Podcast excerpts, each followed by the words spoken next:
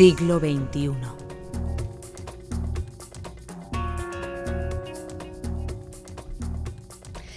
Que las plantas dan muchísimos eh, beneficios es algo que ya se sabe en, y en nuestro país, eh, gracias a sus eh, características climáticas y el terreno, se cultivan y consiguen algunas que se consumen en forma de infusiones eh, sin saber muy bien todo el potencial que tienen por no eh, haber demasiada información sobre ellas.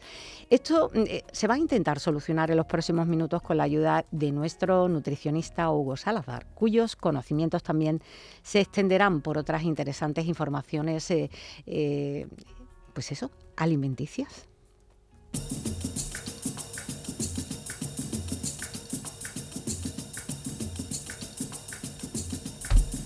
Bueno, las infusiones forman parte de la rutina cotidiana de muchísima gente que, y de manera consciente o no, eh, quienes eh, la consumen, eh, aprovechan sus numerosos beneficios que no se limitan a las cualidades derivadas de sus componentes orgánicos, sino que, a ver, van muchísimo más allá. Pero antes que nada, desde un punto de vista nutricional, cuéntanos, ¿qué es una infusión? Bueno, Pilar, una infusión es una sustancia orgánica de procedencia vegetal eh, que se pone en agua caliente para extraer su sabor, su aroma y también eh, sus principios eh, activos. contrariamente a lo que la gente pueda, pueda pensar, pues no todas las infusiones se pueden denominar lo que conocidamente se dice y, el té, por ejemplo, ¿vale? Para su uso correcto de la, para el uso correcto de las palabras, quiero decir, deberíamos hablar de té solo para las infusiones que hace o que se hacen con, con una planta de la Camellia sinensis. El resto de las infusiones deberíamos llamarlas tisanas o simplemente infusiones, pero luego, eh, luego lo explicaremos más ampliamente. Existen tantas infusiones como plantas en la naturaleza y a lo largo de los años se ha, se ha venido utilizando estas tisianas, digamos, infusiones en la medicina eh, tradicional china y en la medicina también india para ayudar a distintos problemas que, bueno, pues eh, distintos problemas de salud. Las infusiones pues eh, nos aportan bienestar y, las mezclas que hacemos con los diferentes tipos de plantas pues nos generan eh, calma, relax, nos pueden inducir al sueño, también ayudan a, catarros o resfriados. Eh, todos estos tipos de infusiones, a excepción de la hierba mate, no contienen teína, que es el componente fundamental de, la, de esta camellia sinensis. Eh, os cuento algo de, algo de historia. Eh, Nicholas eh, Culpeper fue un psicólogo inglés, que además también fue botánico, astrólogo. su libro Complete Herbal es un compendio de cientos de tisanas y de sus propiedades medicinales también, el cual se ha usado como referencia desde que se publicó. Em, todo un mundo de conocimiento de los ingredientes de, digamos, de plantas completamente detallado. Eh, este hombre eh, ejerció como psicólogo en eh, en Londres, y combinó sus conocimientos de astrología y, boticario para tratar a todos sus pacientes. Por, aquellos tiempos fue considerado, digamos, un radical y un, y un chalao por el uso de, de, la, de las plantas. ¿De dónde proceden, proceden las infusiones estas de las que hablamos? Principalmente de las hojas de hierbas y plantas medicinales, pero también pueden proceder, proceder de las semillas de las mismas las raíces incluso de los troncos de los árboles. Un medicamento muy popular, como la aspirina, por ejemplo, procede precisamente de la corteza del sauce blanco. Por suerte, tenemos un montón de opciones, así que vamos a detallar cómo se consiguen estas famosas bebidas saludables más adelante. Muy bien. Me imagino que hay un amplio abanico de, de infusiones y que todas las opciones a la hora de elegir eh, una u otra son muchas. Pero bueno, para aquella persona que todavía no esté muy introducido en el tema de las infusiones, ¿qué tipo de infusiones podemos encontrarnos? Bueno, yo voy a intentar detallarlas todas o casi todas, ¿no? Eh, hay un montón, ¿vale? Pero yo voy a decir las más importantes. Existe, como he dicho, una gran variedad de sabores y de propiedades medicinales. Así las infusiones son una excelente alternativa para, bueno, pues para aquellas personas que pues, quieran disfrutar de una bebida caliente. Vamos a hablar de la primera, la valeriana, ¿vale? Tiene grandes propiedades sedantes y relajantes es necesario tener eh, cuidado mm, con la cantidad que se consume porque puede causar pues una excesiva sedación en el sistema nervioso. Luego está la manzanilla. Em, la manzanilla es una planta originaria de Europa y de, eh, Asia, eh, consumida desde la edad antigua por ser considerada una planta con poderes, digamos, místicos y, y curativos. Muy usada para tratar los trastornos digestivos leves, indigestión, cólico, diarrea, gastritis. Sirve también para eh, irritaciones o inflamaciones oculares. Por si fuera poco, esta infusión también tiene poderes relajantes y, puede ayudar a, conciliar, pues en este caso, nuestro sueño. Luego está la infusión de jengibre. La infusión de jengibre tiene poderosas propiedades medicinales. Tiene fama de ser un afrodisíaco, que lo es, y puede ayudar también a refrescar nuestro, nuestro, nuestro aliento. El jengibre también es conocido por ayudar a aliviar náuseas, los mareos causados por el movimiento, eh, la flatulencia e incluso ayudar a aliviar a los dolores musculares. Otra opción, la menta tiene poderes eh, antisépticos, eh, antiespasmódicos y digestivos. Reduce la flatulencia y también mantiene el buen, aliento. Se usa para el catarro y para la tos. El poleo, esta infusión ayuda a mejorar el metabolismo y alivia también las digestiones pesadas. Además también ayuda a deshinchar el estómago y a depurar nuestro, nuestro organismo. En época de resfriados y de gripes, el poleo puede ser eh, un, gran, un gran aliado. Luego está el mate, ¿vale? Eh, la, famosa vida argentina, uruguaya. uruguaya. El mate, mira, eh, querido José Manuel, es una infusión que se obtiene de las hojas de la hierba mate. El proceso previo a la infusión requiere el cortado, el secado y el molido de esta, de esta hierba. Debido al sabor ácido de esta infusión, pues suelen añadírsele pues hojas aromáticas de otro tipo o bien endulzantes naturales. El mate, tú lo conoces porque hay muchos futbolistas que toman mate, que yo sé que tú eres muy futbolero y uruguayo. El mate tiene propiedades antioxidantes, vigorizantes, protege la salud cardiovascular y ayuda también a disminuir nuestro colesterol, ¿vale? Como te he dicho antes, el mate es una infusión típica de Argentina, Argentina, Uruguay y Paraguay, por ser una bebida que consumían habitualmente los pobladores indígenas en estas regiones. Luego está la tila, que junto al té es una de las infusiones más conocidas o más consumidas. Eh, tomar una tila cuando estamos sufriendo algún episodio de ansiedad o de estrés nos ayuda a conciliar el sueño por las noches y a sobrellevar mucho mejor el día.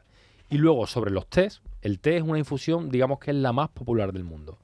Originario del sur de China, el té empezó siendo una bebida medicinal disfrutada eh, sobre todo por las clases altas de la sociedad, hasta que en el siglo XVI se extendió por toda Europa y a partir de ese momento se permitió su uso pues, en toda la, la sociedad. En cuanto a sus propiedades, esto es importante decirlo, el té es rico en vitamina A, vitamina B y vitamina C, así como en los minerales como el flúor y el sodio. Refuerza nuestro sistema inmune y permite que el cuerpo proteja las infecciones eh, y los virus. Se debe preparar con agua antes de llegar a, ebullición, eh, porque de lo contrario, pues las hojas se, se cocinan y queda un sabor bastante amargo. ¿Qué tipo de té hay? Pues está el té verde, está el té de menta, está el té negro, está el té olón, está eh, el té de hibisco, el té de rosa de mosqueta, eh, el té de cúrcuma, té de savia, té de regalí, té de lavanda. Como podéis ver, hay muchísimos tipos de té. Té de limón, té de diente de león y poco más. Así un poco he resumido.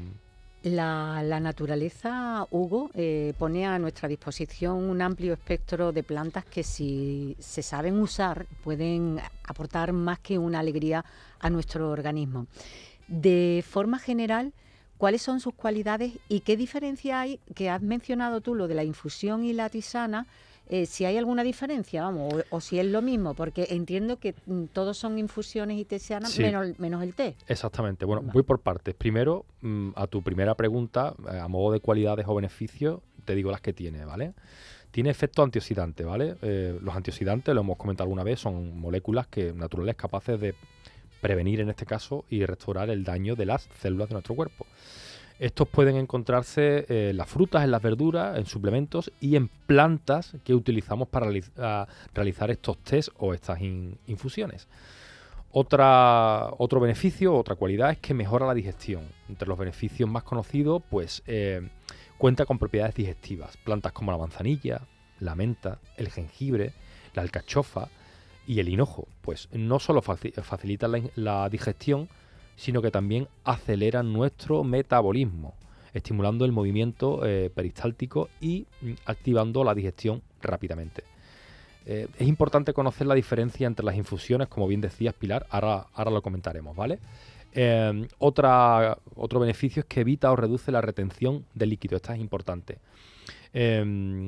Eh, poseen, hay infusiones o test que poseen este efecto eh, diurético, como la alcachofa o el hinojo. Eh, los diuréticos que hacen que lo que hacen es que permiten que el cuerpo, nuestro cuerpo, elimine líquido al incrementar la producción de orina. De esta manera, pues nuestro cuerpo logra depurar y deshacerse de la sal sobrante que puede aumentar o ocasionar la retención de estos líquidos. También, como beneficio, mm, estas infusiones nos ayudan a, digamos, nos relajan y reducen nuestro nivel de estrés, que en la sociedad en la que vivimos, pues creo que es muy importante. Em, este tipo de infusiones como, como puede hacer em, la valeriana o la manzanilla o la lavanda, entre otras, son recomendadas para las personas que tienen que sufrir, eh, que tienden a sufrir trastornos de ansiedad, ya que eh, reducen estos niveles de estrés, creando un efecto contrario al que produce, por ejemplo, la cafeína o la teína. Este tipo de infusiones cuenta con, una larga historia de civilizaciones alrededor del mundo gracias a su efecto ansiolítico. Y ya como última, último beneficio, última cualidad, eh, pues que mejora la calidad del sueño. La diferencia entre infusión eh, y tisiana lo explico, lo explico fácilmente. Eh, estas bebidas realmente son diferentes entre sí y no solo se diferencian por su proceso de preparación. El té proviene de las hojas de la planta llamada, como he dicho antes, Camellia sinensis. Es de las bebidas más antiguas, estas hojas se secan, oxidan y fermentan para poder ser utilizadas y obtener diversos tipos de té, que son los que he comentado antes. Em, ¿Qué es la tisana? A diferencia del té, que es em, a base de hojas, la tisana es un conjunto de hojas, plantas o hierbas. El nombre es de origen francés. Para preparar esta bebida se suelen utilizar también flores, raíces o semillas. Se pueden hacer una mezcla em, de tus favoritas para preparar la tisana. Para poder realizar eh, tisana se necesita más tiempo de reposo de las hierbas, de las frutas o las flores en agua.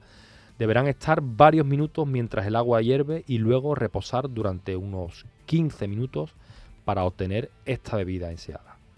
¿Y luego qué es la infusión? Pues la infusión es un tipo de procedimiento que se utiliza para realizar bebidas calientes. Surge de colocar ingredientes como hierbas, frutas, flores y semillas también raíces, en agua con cierta temperatura, permitiendo que mm, desprendan sus aromas y sus propiedades. La elección entre té, infusión y tisana, ¿de qué depende? Pues de las preferencias personales de cada persona y de lo que estemos buscando en ese momento. Si queremos un sabor eh, rico, delicioso y la energía eh, que aporta la cafeína, el té será la mejor opción. Si preferimos, eh, por el contrario, experimentar diferentes sabores y no queremos preocuparnos por la cafeína, las infusiones son la opción ideal. Y si deseamos disfrutar de los beneficios de ingredientes naturales sin cafeína, la tisana son la opción indicada. Es la opción indicada. Muy bien. Estamos conociendo muchas cosas acerca de las infusiones, Hugo. Entre ellas la gama de plantas que existen para poder hacerlas. Yo soy muy de la menta poleo. ¿eh? Pero pregunta, pregunta. ¿Existen infusiones para cada momento del día? Pues José Manuel, en función de los objetivos que pretendamos conseguir, podemos elegir entre diferentes tipos de, infusiones, ya que incluso hay algunas que pueden ayudarnos a conciliar el sueño, como he comentado antes. Cada tipo de té y de infusión tiene una utilidad puntual que se adapta a determinada hora del día. Eh, por ejemplo, mm, infusiones depurativas para tomar en ayunas, el diente de león. Hay bebidas a base de plantas que podemos tomar eh, de vez en cuando en ayunas para depurar nuestro sistema digestivo. Quizá una de las plantas más recomendadas mm, eh, para este tipo de tratamiento natural sea este diente de león. En primer lugar, nos referimos a una sustancia que contribuye a la limpieza de dos órganos fundamentales como puede ser el hígado y también el riñón. De hecho, se considera que esta planta es diurética, logrando optimizar las funciones, el funcionamiento de los eh, riñones. Además, nos abrirá el apetito en la mañana y nos aportará los nutrientes y minerales indispensables para comenzar la mañana pues con muy buen pie. Luego, eh, iniciar la mañana con una taza de té rojo. Pues el té rojo es quizás la mejor opción para estimular nuestro sistema nervioso. Por lo tanto, es una buena opción para combatir la somnolencia, pues el mal humor y la depresión. hay que destacar que el, eh, té cuenta con una serie de catequinas capaces de estimular la pérdida de peso. También eh, esta bebida contribuye a eliminar las toxinas que se encuentran en la orina. Si lo tomamos a la primera, a primera hora del día, contribuiremos a la posterior expulsión de desechos cada vez que vayamos al baño. Luego el té verde, infusión para después de comer. Eh, si hay una infusión que aligera el proceso digestivo mm, con eficacia, esa es el té verde. Por eso debemos mm, regularizar su ingesta después de las comidas fuertes, que son el desayuno y son el almuerzo. Luego, ¿qué opción para la tarde-noche? El té negro. El té negro, eh, llegamos cansados del trabajo, contaminados de una serie de bacterias que podamos coger, por ejemplo, que te digo yo, en el transporte público, pues el té verde es la mejor opción. Y luego ya para dormir, la infusión, una infusión relajante, pues, eh, pues puede ser también, incluso lo ideal para esta etapa final del día, eh, para relajarnos y permitirnos alcanzar el sueño, pues puede ser una valeriana, una tila, una parsiflora, no obstante, eh, hay que suministrarlo con moderación, ¿vale? Porque nos permitirán controlar la hipertensión, el estrés y la depresión. La noche más hermosa.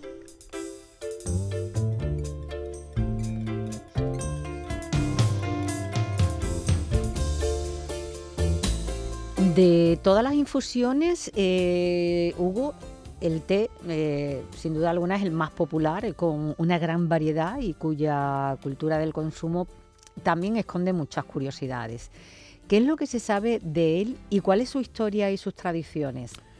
Pues mira, eh, Pilar, el, 21 de mayo se celebra el Día Internacional del Té, que es la bebida, como hemos dicho antes, más consumida del mundo después del agua, según, según la ONU. el té en China, por ejemplo, forma parte de una cultura ancestral. Se bebía hace 5.000 años. Como todos sabemos, allí existe toda una cultura del té. Eh, se incluye desde el cultivo hasta la preparación o también el consumo. Y donde, digamos, eh, proceso culmina en la mítica eh, ceremonia del té. Esta celebración tiene muchas variantes. En una de ellas, la más común, se usan tres teteras, una para calentar el agua, otra para infusionar las hojas y otra para servir el té. Si viajamos a China y, eh, nos invitan a tomar eh, un té, debemos tener en cuenta eh, dos consejos. El primero, cuando te sirven el té hay que dar unos golpecitos respetuosos en la mesa. Es la forma educada de dar las gracias. Y en, el en segundo lugar hay que probar el té y beberlo despacito, como la canción, y civilizadamente. Luego, el té negro, el más famoso en Inglaterra. En el siglo XVII los holandeses llevaron el té al resto de Europa y en Inglaterra triunfó tanto que se convirtió en la bebida nacional por excelencia. La ceremonia inglesa, la inglesa perdón, es mucho más sencilla que la china. Se usa una tetera en la que se infusionan hojas de té negro, por lo general, que es una mezcla de distintos tés de sabor fuerte. Además, la bebida eh, se acompaña con limón o con una nube de leche. Este tipo de té es el que eh, el, que más cafeína lleva y aporta energía a nuestro cuerpo. Por eso es tan popular su consumo en el tradicional English breakfast. Eh, muchos eh, lo, utilizan como sustituto del café, aunque no llega a los niveles de la, cafeína en ese, en ese sentido. Luego, el té verde. El té verde es típico en Marruecos. Allí es muy popular consumir té, aunque prefieren el, el verde con menta o hierbabuena. El té moruno. El té moruno, exactamente. Eh, no se usa una, tetera de porcelana, sino metálica. Hmm. También la bandeja y el azucarero son de metal. Los vasos, sin embargo, son en este caso de cristal. El té se sirve desde arriba, como si fuera una sidra, y hay que beberlo muy, muy, muy caliente, como el esqués de martes y tres. Hmm. según, la, según marca la tradición, se recomienda beber tres vasos, que, como ellos dicen, el primero es amargo como la vida, el segundo fuerte como el amor y el tercero balsámico como el descanso eterno. Luego ya para finalizar, el té rojo se descubrió por casualidad. Otro de los eh, tipos de temas famosos, eh, el té rojo. Aunque es quizá eh, el que más, digamos, tardó en consumirse, ya que su elaboración se descubrió de manera pues casual. Pues, ¿Cómo? Pues todo surgió cuando se intentó alargar la conservación del té verde. Su maduración, por tanto, es la más prolongada dentro del mundo de los tés y suele hacerse en cuevas naturales o bodegas. los últimos 100 años, Hugo, la esperanza de vida eh, ha aumentado espectacularmente. Un poco cambiando de tema, eh, bueno, se puede decir que un niño estadounidense nacido en 1900 solo vivía eh, de media entre 46 y 48 años. Ahora la media mundial es de entre 70 y 73 años. Sin embargo, hay personas que son capaces de superar con creces ese baremo. ¿Cuáles podrían ser las principales razones? Pues mira, Pilar, los investigadores creen que las personas que viven tanto son capaces de retrasar los síntomas del, en este caso, del envejecimiento. La mayoría de los centenarios, de las personas que tienen 100 años o más de 100 años, eh, actuales han sobrevivido más allá de la esperanza de vida mm, media porque retrasaron el desarrollo de la enfermedad hasta una edad más próxima a la muerte, lo que caracteriza la comprensión de la morbilidad.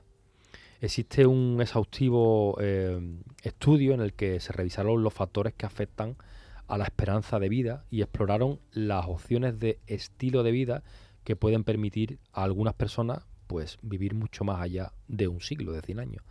Su investigación les ha llevado a, concretar eh, sus mm, resultados en tres consejos para alargar la vida y aumentar las posibilidades de extenderla pues por encima de los 100 años. Para ello eh, realizan un recorrido por la historia, así aunque eh, el siglo XX es conocido por la agitación de la Gran Depresión, también fue una época en la que los puestos de trabajo y las condiciones laborales mejoraron pues considerablemente. Los avances en educación hicieron que las personas estuvieran más informadas sobre su salud. Además, eh, también hay que tener en cuenta una cosa, el aumento de los ingresos les permitió tomar decisiones que mejoraron su salud. Tras la Segunda Guerra Mundial, eh, la, escala, la escala y el efecto de los conflictos mundiales se redujeron, aumentando por ello también la esperanza de vida. En este momento, un factor importante en el descenso de la morbilidad, la morbilidad se entiende como cantidad de personas que enferman, y la mortalidad atribuidas a enfermedades infecciosas como la fiebre tifoidea y el cólera. El acceso al saneamiento y al agua potable redujo considerablemente la propagación de agentes patógenos. Luego los antibióticos y otros avances médicos permitieron también tratar con mayor eficacia las enfermedades graves, tanto infecciosas como no transmisibles. Sin embargo, a medida que las enfermedades infecciosas disminuían, las enfermedades crónicas y las no infecciosas se hacían más comunes. La diabetes y las enfermedades cardiovasculares son ahora mismo las principales causas de muertes en todo el mundo. Entonces, ¿por qué vivimos más? A ver, eh, ¿qué ocurre? Que en, el nuevo siglo no todos los factores son buenos. Muchos afectan negativamente a la esperanza de vida. Más personas empezaron a fumar y muchas adoptaron dietas, mm, digamos que no muy saludables, debido a la mayor disponibilidad de alimentos procesados y azucarados.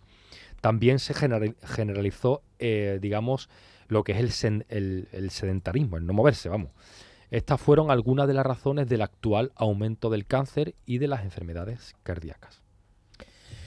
De hecho, hoy en día hay más centenarios o personas que viven más allá de los 100 años. ¿Por qué algunas personas viven tanto tiempo? Pues mira, Jesús, más allá de las razones sistémicas por las que cambia la esperanza de vida, parece claro que algunas personas viven mucho más que otras. ¿Que por, qué ocurre esto? En primer lugar, eh, puede que haya alguna base genética para ello. Eh, los científicos o los investigadores han calculado que los genes contribuyen en un 20 o 40% a la esperanza de vida. Sin embargo, también intervienen otros factores. Eh, por ello, las experiencias de, los centenarios pueden ser la clave para ayudar eh, a más personas a mantenerse sanas durante, durante toda su vida. Mm, la gente que tiene más de 100 años o 100 años mm, constituye una parte importante de la población en algunas partes del mundo, como pueda ser Italia, Grecia, Japón y Costa Rica. Los científicos llaman a estas zonas azules y han descubierto que comparten algunas características comunes. Comunes. Sus habitantes, por ejemplo, tienden a seguir, a seguir dietas más sanas y son físicamente más activos, que se mueven más, vaya, sea por el trabajo o, por el ocio. También suelen tener eh, fuertes valores culturales y comunitarios. También el papel de la dieta se ha estudiado en detalle y muchas poblaciones, como los descendientes de, de chinos, de japoneses y también de mediterráneos, un estudio de 60 eh, años de personas de Okinawa mayores de 65 años, Okinawa el famoso pueblo del maestro Miyagi, de la película Kartiki. pues bueno, este estudio descubrió que restringir las calorías se asocia a una vida más larga y un envejecimiento más saludable, en este caso a largo plazo. Las dietas sanas también reducen el riesgo de algunos tipos de cáncer, diabetes y cardio, eh, cardiopatías. Otra cosa, reducir la ingesta de grasas no parece tener beneficios claros en términos de salud eh, cardíaca y diabetes, pero reducir la ingesta de calorías y carbohidratos sí.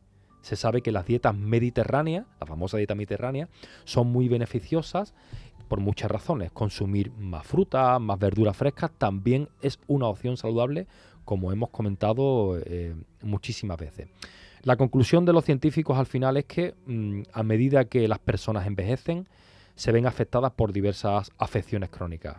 Sin embargo, los centenarios parecen más sanos, incluso a su edad avanzada, que los octogenarios y que los nonagenarios, más jóvenes. Otro apunte, y esto también es importante, los centenarios presentan en general una menor carga de morbilidad y tratamiento y un menor uso de servicios sanitarios, tanto primarios como hospitalarios, que los octogenarios y los nonagenarios. Esto es como si pasara ya la barrera de los 100, que está, está mejor.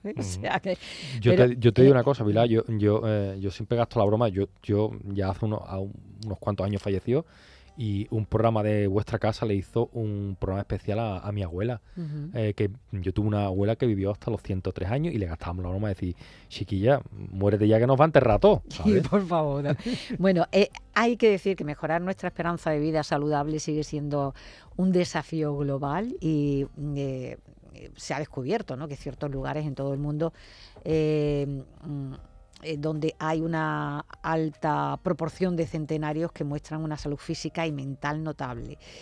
¿Hasta qué, hasta qué punto eh, la geografía o la dieta en estos sitios eh, juega un papel importante? Bueno, muchas dietas, Pilar, de esta zona azul que hemos hablado son ricas en alimentos vegetales. Curiosamente, se ha descubierto ciertos lugares en todo el mundo donde hay una alta proporción de centenarios que muestran una salud física y mental mm, maravillosa. Eh, el estudio eh, AKEA de Cerdeña, en Italia, por ejemplo, identificó una zona azul llamada así porque estaba marcada con un bolígrafo azul, donde había un mayor número de lugareños que vivían en las zonas montañosas del centro eh, este y que habían cumplido 100 años. Desde entonces, ese punto crítico de longevidad se ha ampliado y ahora incluye varias otras áreas alrededor del mundo que también tienen un mayor número de personas sanas y que viven más tiempo. Junto a Cerdeña, estas zonas azules ahora son reconocidas popularmente como eh, Icaria en Grecia, Okinawa, que lo hemos dicho antes, en Japón, Nicoya en Costa Rica y Loma Linda en California. Además de su larga esperanza de vida, las personas que viven en estas zonas también parecen eh, compartir otros puntos en común, que se centran eh, en ser parte de una comunidad, tener un propósito de vida, comer alimentos nutritivos y saludables, mantener bajos los niveles de estrés y realizar actividad eh, física o ejercicio diariamente. Su longevidad también podría estar relacionada eh, con su entorno, siendo mayoritariamente rural o menos contaminado, o debido a genes de longevidad específicos. Sin embargo, y como he comentado antes, los estudios indican que la genética solo puede presentar alrededor del 20-25% de la longevidad, lo que significa que la esperanza de vida de una persona es una interacción compleja entre el estilo de vida y los factores genéticos que contribuyen a una vida larga y saludable. Pero el secreto puede estar en, en la alimentación. Cuando se trata de dieta, cada zona azul tiene su propio enfoque, por lo que un alimento o nutriente específico no explica, no explica en este caso la notable longevidad observada, pero curiosamente una dieta rica en alimentos vegetales, como la verdura, la fruta y las legumbres cultivadas localmente, parece ser razonablemente eh, consistente en estas zonas. Adoptar un, estilo saludable depende en gran medida de, de la propia persona, Hugo somos nosotros mismos los que tenemos evidentemente la responsabilidad de, dirigir nuestra salud, adquirir, adoptar una buena conducta, cambiar malos hábitos por unos buenos todo eso depende de nosotros mismos. Por lo que en ese sentido es conveniente llevar a cabo una serie de rutinas y prevenciones médicas que permitan alargar la esperanza de vida y disfrutar evidentemente de ella. ¿Podrías aconsejarnos algunas de estas claves para vivir mejor? Pues sí, José Manuel. Eh, voy primero por la que me toca más de cerca, alimentación. Lo hemos comentado antes. Hoy en día en nuestro país se tiene un mayor acceso a una alimentación buena y variada. La famosa y rica dieta mediterránea es la más recomendada por todos los médicos. La alimentación debe ser suficiente para mantener o conseguir un peso saludable, así como, así como debe ser en este caso variada. Tenemos que comer un poco un poco de muchos alimentos para evitar la carencia, en este caso, de, nutrientes o alimentos. Es decir, comer todos los días alimentos de todos los grupos.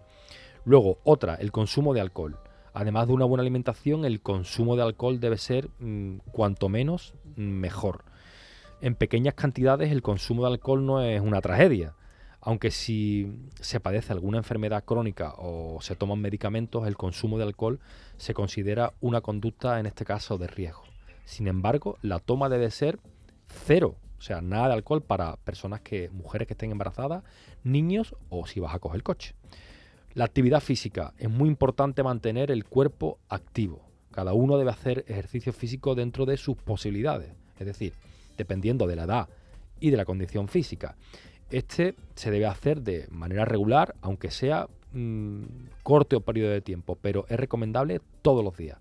Hay que romper con lo que hemos dicho antes, el sedentarismo, no podemos estar quietos. Evitar el tabaco, evitar también las drogas. El consumo de tabaco es la causa más importante de enfermedad y muerte de nuestro país. Por eso deben evitarse los espacios contaminados por el humo del tabaco, dado que el tabaquismo pasivo también es causa de diversas enfermedades. Y asimismo las drogas, pues no consumirlas en ninguno de los, en ninguno de los casos porque no es nada saludable. Uso racional de los medicamentos echando mano a nuestro refranero, más vale prevenir que curar. Y es que, obviamente, siempre será mejor evitar cualquier enfermedad que padecer sus síntomas. Ahora, con el fin, con el fin de evitar eh, ese dolor, tenemos que tendemos, en este caso, que automedicarnos, automedicarnos, perdón, sin control médico. Pero abusar de los medicamentos puede ser mm, una acción arriesgada eh, y peligrosa también. Cuidar de nuestra salud sexual. Hay que disfrutar del sexo con salud, pero sin correr ningún tipo de riesgo innecesario. No abusar del sol. Con media horita al día es suficiente para cubrir nuestras necesidades fisiológicas. Y es que las radiaciones solares pues, se acumulan a lo largo de toda la vida, por lo que hay que protegerse adecuadamente. Conducir responsablemente, no, no ponernos en peligro ni poner en peligro a otras personas y una actitud positiva ante la vida. Eso es muy importante. Hay que tomarse las cosas con calma para evitar el estrés. De una manera casi te diría yo resumida, eh, me gustaría que me hablaras de algo que hoy en día eh, tenemos entre manos, ¿no? que es eh, ese gran reto para mantener la alimentación de la superpoblada tierra que no es capaz de ofrecer sostenibilidad al ser humano y regenerarse para seguir el ciclo con garantías. Y mm, bueno, ahí está la bioingeniería que, está intentando paliar este problema con la evolución de alimentos transgénicos que no están libres de problemas, Hugo. Eh, ¿Qué advertencias hay por parte de los médicos sobre los daños ocultos en estos alimentos biotecnológicos?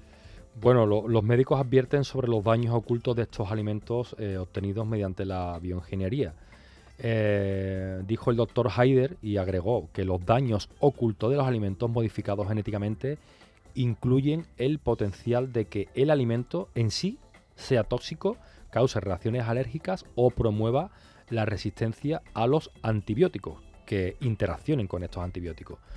Los médicos en este caso, Pilar, están alertando a los clientes sobre posibles daños ocultos en las comidas que compran eh, a medida que aumenta el número de alimentos y sustancias modificadas genéticamente en el mercado. El Departamento de Agricultura de, Estados Unidos define los alimentos obtenidos mediante bioingeniería como un bien consumible que contiene material genético detectable que ha sido modificado mediante ciertas técnicas de laboratorio que no se puede crear mediante reproducción convencional ni se puede encontrar en, la, en este caso en la naturaleza. Los fabricantes ahora deben etiquetar los alimentos con las frases bioingeniería o derivados de bioingeniería para que los clientes sepan que, digamos en este caso, que están comprando gracias a un nuevo requisito de divulgación para mm, alimentos modificados mediante esta bioingeniería, que es el USDA, se introdujo el 1 de enero de 2022. La educación pública es un lugar fantástico para, para comenzar y este señor, el doctor Sidel Haider, está bastante preocupado por el hecho de que estos alimentos obtenidos mediante bioingeniería no hayan sido completamente examinados y se produzcan estos daños ocultos. Comparto algunos, eh, algunas reacciones que ha habido durante tu intervención, eh, Hugo. Eh, por ejemplo, Alfonso Higuera dice que últimamente se ve mucho infusión de hojas de olivo. ¿Para qué sirve? ¿Tiene alguna contraindicación? Porque los olivos se fumigan mucho y si no sabes si esto podría impregnar en las hojas y si sería peligroso, ¿sabes algo de Pues yo esa no la conozco. Lo único que se me ocurre es que si una infusión de hojas de olivo entiendo que contendrán un tipo de grasa saludable, en este caso monoinsaturada. Y luego también que habrán pasado por el eh, filtro de control, que como todos los alimentos y se vende como tal. Milagro Cebrero dice, Hugo, ¿el té sube la tensión arterial? Pues en este caso no tanto como la cafeína, pero sí, Sí, porque al final el té es una bebida, digamos, em, a ver cómo te lo diga. Eh, ay, no me sale la palabra, perdona. Mm, no me sale la palabra ahora. Mm, no energizante, que te que activa, que, te activa, que te activa, exactamente, sí. Eh, Mariola Pérez Ortiz comparte que tome, toma té verde eh, jengibre y cúrcuma para la dentadura, la boca y el ánimo. y dice que Pau de jarabe de palo duró eh, más, mucho más eh, gracias a, las hierbas. cree, ella cree. El, el té verde lo que tiene son propiedades antioxidantes y lo que mejora es, digamos, nuestro. tiene capacidad para mejorar nuestro metabolismo y nuestra digestión. Y Alicia García Olivares Rodríguez también comparte que toma dos tés verdes al día. Por otro lado, Rocío Álvarez dice, zona azul... Eh, cree que había que poner también en Andalucía, ya que últimamente en el programa de Modesto, en Andalucía Directo, salen muchos centenarios. Bueno, eh, cultivar la tierra eh, no es solo un gran placer por el hecho de ayudar a crear vida, también es un ejercicio necesario para poder obtener alimentos, los alimentos que consumimos, obteniendo así los, los efectos saludables de estas plantas. Además, podemos disfrutar de ellas usándolas como bebidas beneficiosas y convenientes. Por tanto, es importante cuidar lo que comemos, pero mucho más el lugar de donde sale ese alimento.